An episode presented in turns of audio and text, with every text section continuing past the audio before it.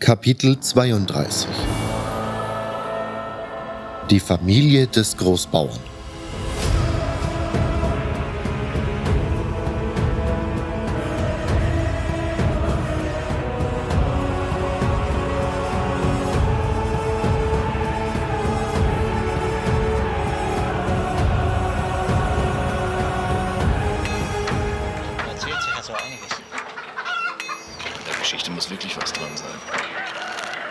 Ein etwas älterer Söldner mit blondem Haar und stoppeligem Kinn bewachte den Eingang des Haupthauses. Du Tag, Chavez. gab nen riesen Aufstand wegen dir. Die Magier meinten, du hättest uns verraten. Und als dann die Barriere fiel, hat keiner mehr dich gesehen. Die meisten dachten, du wärst tot. Tja, wie du siehst, lebe ich noch. Und jetzt willst du etwa bei uns mitmachen? Ich denke nicht. Aber du wirkst, als wäre dir das auch lieber. Nun, wir stimmen über neue Mitglieder ab.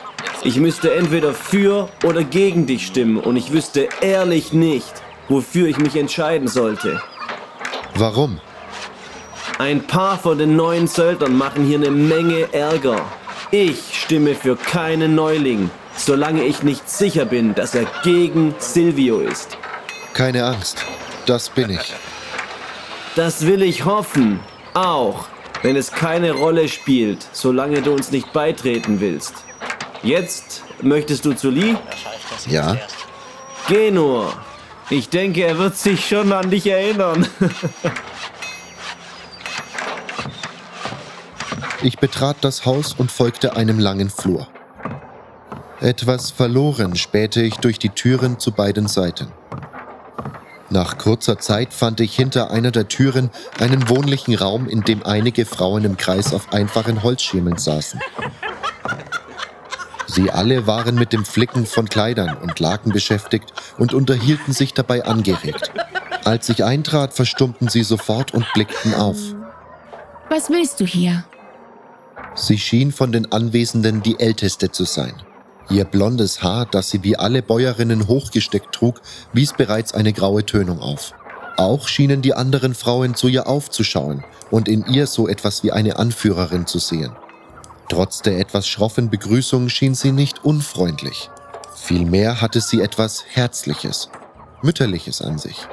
Verzeihung, ich wollte nicht stören.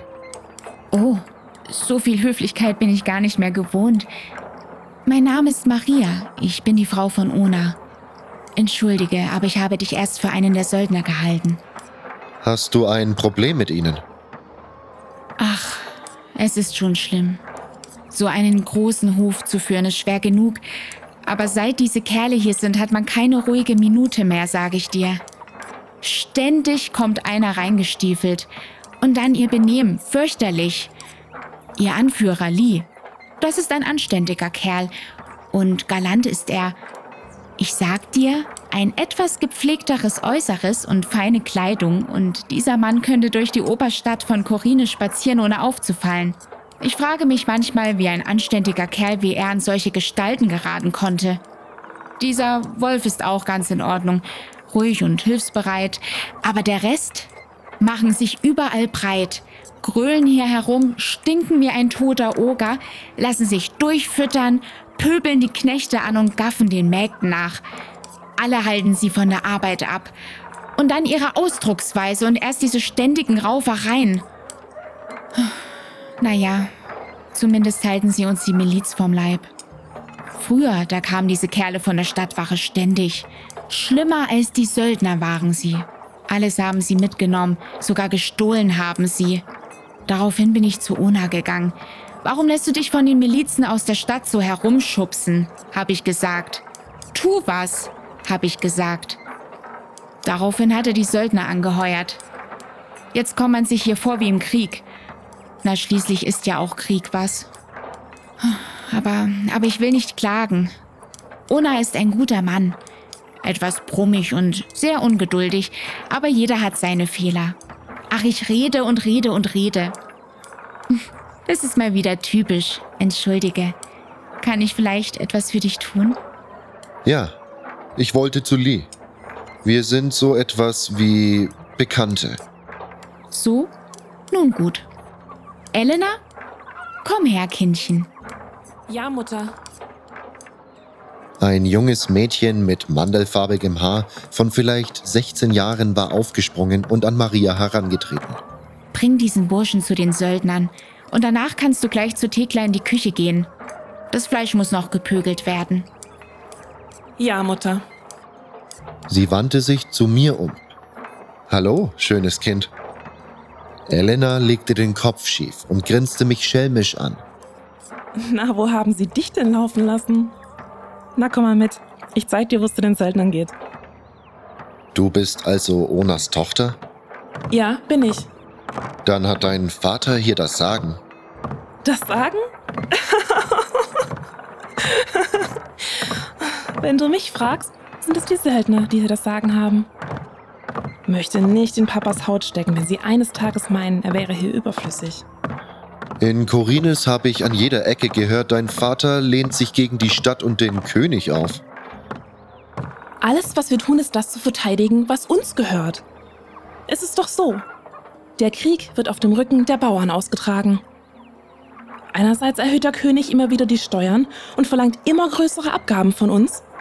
Andererseits nimmt er uns alle Knechte und zieht sie in sein Heer ein. Und für all das dürfen wir uns dann noch von der Miliz schikanieren lassen. Mein Vater hat dieses Land von seinem Vater geerbt, der von seinem und der wiederum von seinem. Die Armee des Königs hat uns nie beschützt für unsere Abgaben. Und von dem Geld, das wir jetzt sparen, können wir uns unsere eigene Armee leisten. So, da wären wir. Viel Spaß mit den Söldnern. Elena grinste und lief dann den Flur in Richtung Ausgang davon. Ich trat durch die Tür, zu der sie mich geführt hatte, in einen großen Gesinderaum. Eine lange, einfache Tafel, umgeben von zahlreichen Hockern, nahm einen Großteil des Raumes ein. Der Rest war voller strohgefüllter Säcke, auf denen vermutlich die Söldner schliefen. Momentan war der Raum leer, bis auf einen kräftigen, dunkelhäutigen Söldner, der mit einer Armbrust und einem Morgenstern bewaffnet war. Als ich eintrat, kam er auf mich zu. Ich bin Khaled.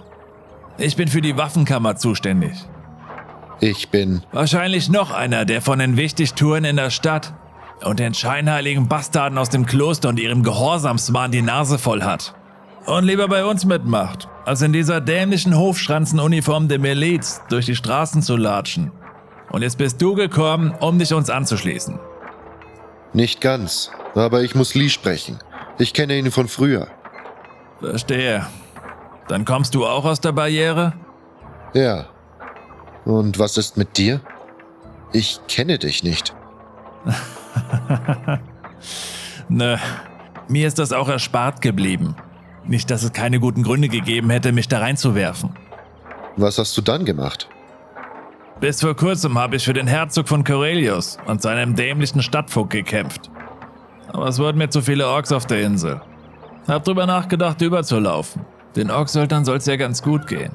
Aber dann habe ich mich stattdessen mit einigen anderen nach Korinis abgesetzt. Dann bist du einer von Silvius Leuten? Nein, ganz sicher nicht. Ich bin ihm zwar hierher nach Korinis gefolgt, aber wie fast alle Söldner stehe ich voll hinter Lee. Sind nur ein Dutzend Idioten, die sich mit Silvio einlassen. Wenn du mich fragst, ist er eine linke Sau. Und eine große Klappe hat er nur neben seinem Arschkriecher Bolko. Gut, mit dem wollte ich mich auch nicht anlegen. Lee dagegen ist ein guter Anführer. Soweit ich weiß, hat er sogar mal unterm König gedient. Sind aber nur Gerüchte. Heute ist er jedenfalls nicht mehr ganz so gut auf den alten Sack zu sprechen. In jedem Fall führt er uns wesentlich besser als Silvio das jemals könnte. Und wo finde ich Lee jetzt? Einfach da die Treppe rauf. Kannst dir nicht verfehlen.